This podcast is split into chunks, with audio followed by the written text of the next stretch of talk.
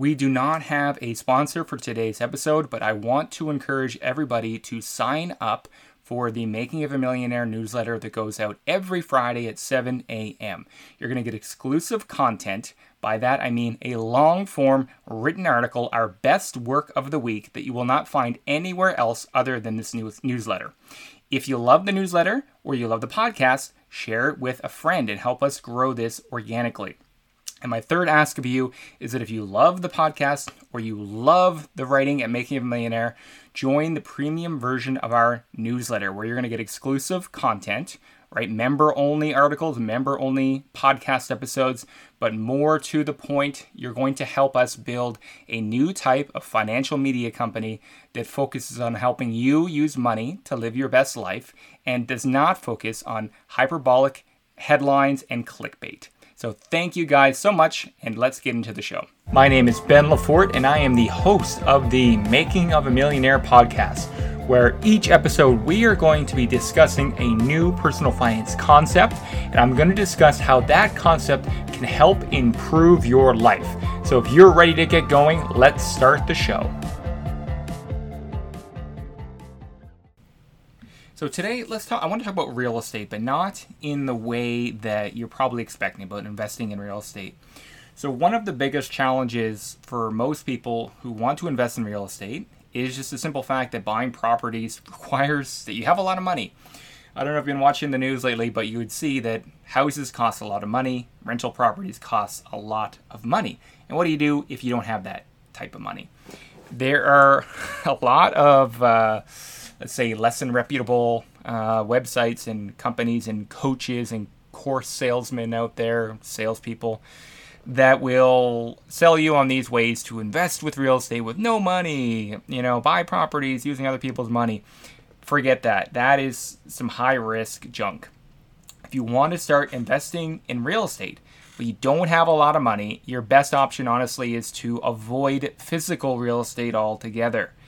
No, I am not talking about metaverse investments or some type of digital real estate. I'm talking about investing in real estate investment trusts, also called REITs. This is a great way to start investing in real estate if you don't have a lot of money. So, in this episode, we're going to jump into a little bit of an overview of what REITs are, if you've never heard of it, uh, what some of the pros and cons are, and how it compares to physical real estate. So, let's start with you know why people are so obsessed with real estate. Um, because honestly, as I've covered a lot in my writing, people are obsessed with real estate. You know, and there is a lot to like about it, right? Because you get monthly income and you get potential for price appreciation, right? You add those two things in together, right? You can see why real estate is so attractive, and it's just the fact that people know it. We've all lived in a house, right? So not many people know about the stock market, but lots of people think they know about real estate. Um, but one of the downsides of real estate is that it takes a crap load of money to buy properties. We already talked about. So that makes it way less accessible for regular people who aren't willing to take out banana levels of debt. So one of, and it's funny too, one of the most commonly Googled real estate investing questions is how to invest in real estate with no money and bad credit. Like, uh, that don't. It would be the would be the short answer. Um, or invest in REITs like we're going to talk about. So if you don't have any money and you have bad credit you should not be trying to buy physical real estate uh, you know that is an asset investment that requires you know lots of ongoing expenses.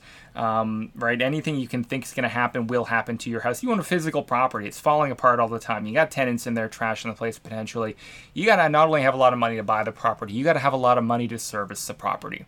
So if you don't have any cash reserves you're bail you don't even have money for the down payment you're putting yourself in such a precarious situation to try to invest in real estate without money or good credit so, uh, you know, basically, this is w- what what leads us to the idea of real estate investment trust, right? Can you invest in real estate with less than hundred dollars? Yes, you can through REITs.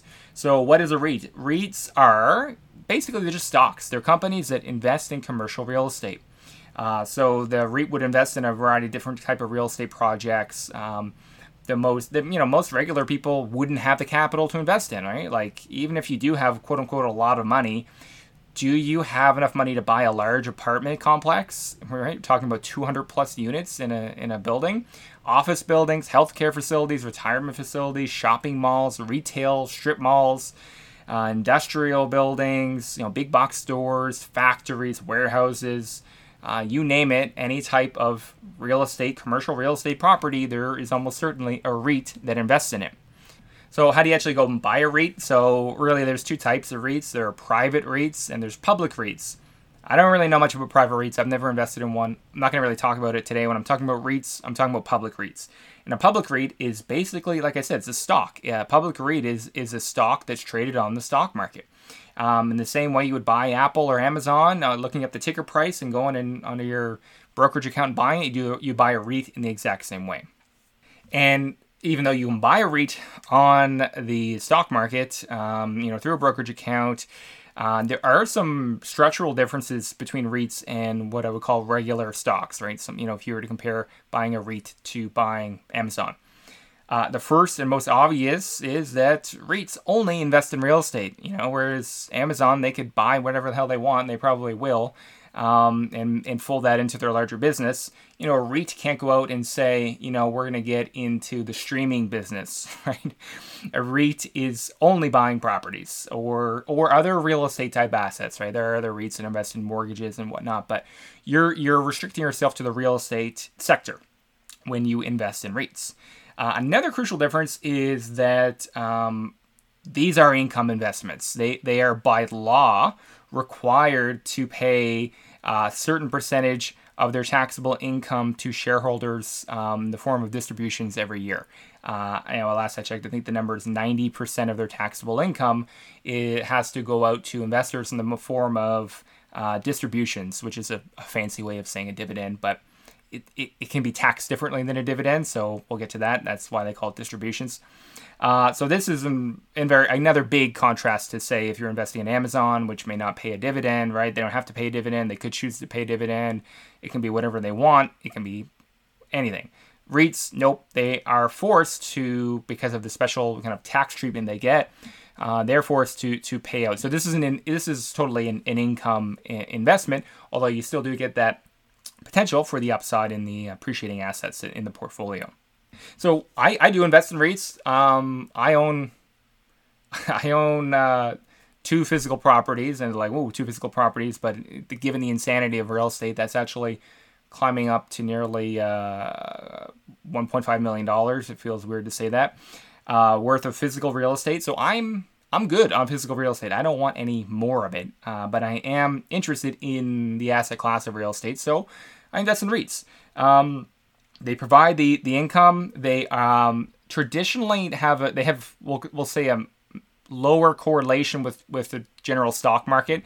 They can be extremely volatile, but they may not go uh, you know up and down in price in the same time and in the same magnitude as the general stock market. So there is some diversification um, benefits there. But for me, really, the big thing is investing in REITs allows me to itch my real estate obsession, that scratching of that real estate obsession. I, you know, I, I, you know, my writing.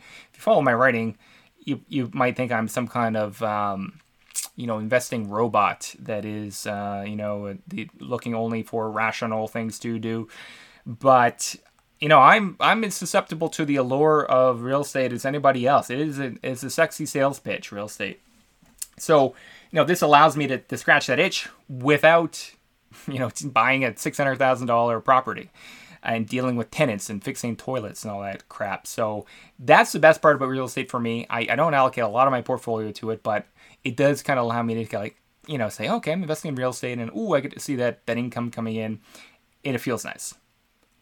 But okay, so on the on the the kind of more, you know, pl- you know, investing uh, side of things, why there's there's three reasons I actually prefer REITs to physical real estate. Um, one is diversification. So, as I mentioned, right, in today's market, if you're in a, a hot real estate market, you might be paying a million dollars for a single three bedroom house, as insane as that is to say. So, good luck diversifying. Right, when you buy, think about this. All right, when you buy a single family house, you are buying one asset, the house, in one asset class, real estate, in one subsector of that asset class, single family housing, in one geographical area, the country you live in, but then actually you zoom that geographical area in not only to the, the country you live in, but the state or province you live in, to the town you live in, to the neighborhood you live in. So, you know, buying uh, physical real estate is it's so difficult to get any type of real diversification without going into millions of dollars worth of debt. The next piece is liquidity. Selling a physical property takes a long time and there can be a lot of snafus along the way. And even if everything goes perfectly, you got to pay a realtor 6% fees, you got to pay lawyers, you got to pay taxes. It's a mess. Um, if you want to get out of a real estate investment, it's going to be expensive and take a long time. REITs, again, they're publicly traded ones. You can sell it in a matter of seconds. Uh, so the third thing too is the time required. You know how much time I spend managing my real estate um, portfolio from my REITs? Zero seconds ever.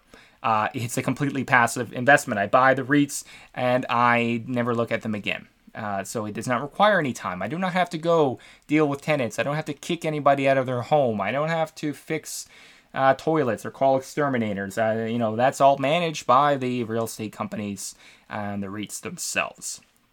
So I don't want to leave you the idea though that REITs are perfect. They are a risky investment. They are stocks. Um, you know, right? This is not uh, some low low volatility investment. They can be quite volatile. Um, and you think about right, uh, the last two recessions we had were very they they hammered real estate. The COVID um, COVID recession is bizarre as in as that was, and from an economic perspective, as short of the, the technical recession was, commercial real estate got hammered. Think about all of the uh, um, you know retail, restaurants, um, offices. You know, who, so many people working from home now a lot of commercial real estate just got completely hammered during COVID. And you think about the 2008 2009 financial crisis. Where did that start? It started in the housing market. Uh, REITs got punished during that time as well. So uh, do not walk away thinking that REITs are some kind of risk free investment. They can be extremely volatile. Now, the other thing you want to, to consider is how you invest in REITs. Look, if you've been following my writing for a long time, you know indexing and diversification is a smart move. I uh, treat my investment in REITs in the same way I treat my investments in in the stock market. I buy an index fund. Uh, there are index funds that track the the you know index of REITs of publicly traded REITs. I buy those and I buy every REIT. Uh, same way I look at the stock market. Why you know going back to uh, John Bogle, why uh, bother looking for the needle in the haystack when you can just buy the whole haystack. That's the only way you're going to guarantee you find the needle. So that's how I invest them. I, I, I'm a massive believer in diversification. So I take the risk of individual REITs off the table by investing in REIT index funds. Vanguard has an excellent one that's cheap. Um, and I believe Schwab and other companies do as well. Now, okay, another really thing, uh, the last thing I want to leave you with here about REITs too is where to invest in REITs. Now, REITs have uh, a funny tax situation. So I mentioned the thing earlier about distributions rather than dividends. That's what they call them. So in Canada, in the U.S., uh, you know, if you're investing in in publicly traded domestic stocks, right? So I'm from Canada. If I buy the Royal Bank of Canada, Royal Bank of Canada pays me a dividend. That dividend is called um, preferred dividend, which is basically means that if I hold it in, in a taxable account, I get a tax credit from that dividend. So it's a tax efficient income to me if I hold it in a taxable account. Uh, REITs can have a whole lot of different tax treatments on the distribution. Most of the time, uh, you know, oftentimes not as, as tax favorable as domestic uh, publicly traded companies if you're in Canada and the US. So, I, personally, uh, if you are going to get big into REITs, you should talk to a tax advisor about it. But what I do is I invest in my tax sheltered accounts. In Canada, we have what's called an RSP. Um, basically, think of it as your your traditional IRA. In the U.S., we have our TFSA, our tax-free savings account. Think of it like your um, Roth IRA in the U.S., but better. Um, topic for another episode: why it's better uh, in my opinion. But those are the two areas where I invest in REITs because the, the income I earn within it is is tax sheltered. I don't have to pay tax on it until well for the RSP I'll pay tax on it when I withdraw.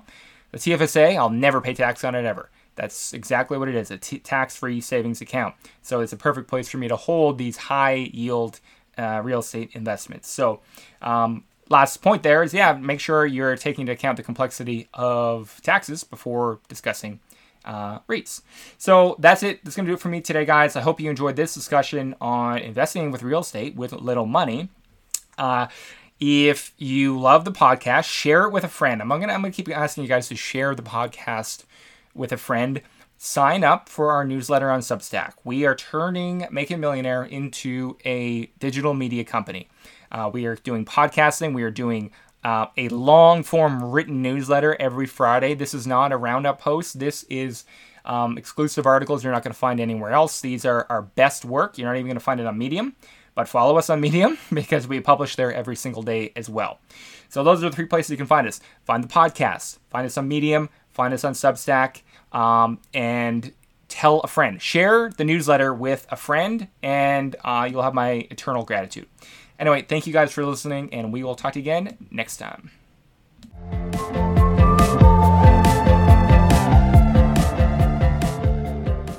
This podcast is for informational purposes only. It should not be considered financial or legal advice. Not all information will be accurate. Consult a financial professional before making any major financial decisions.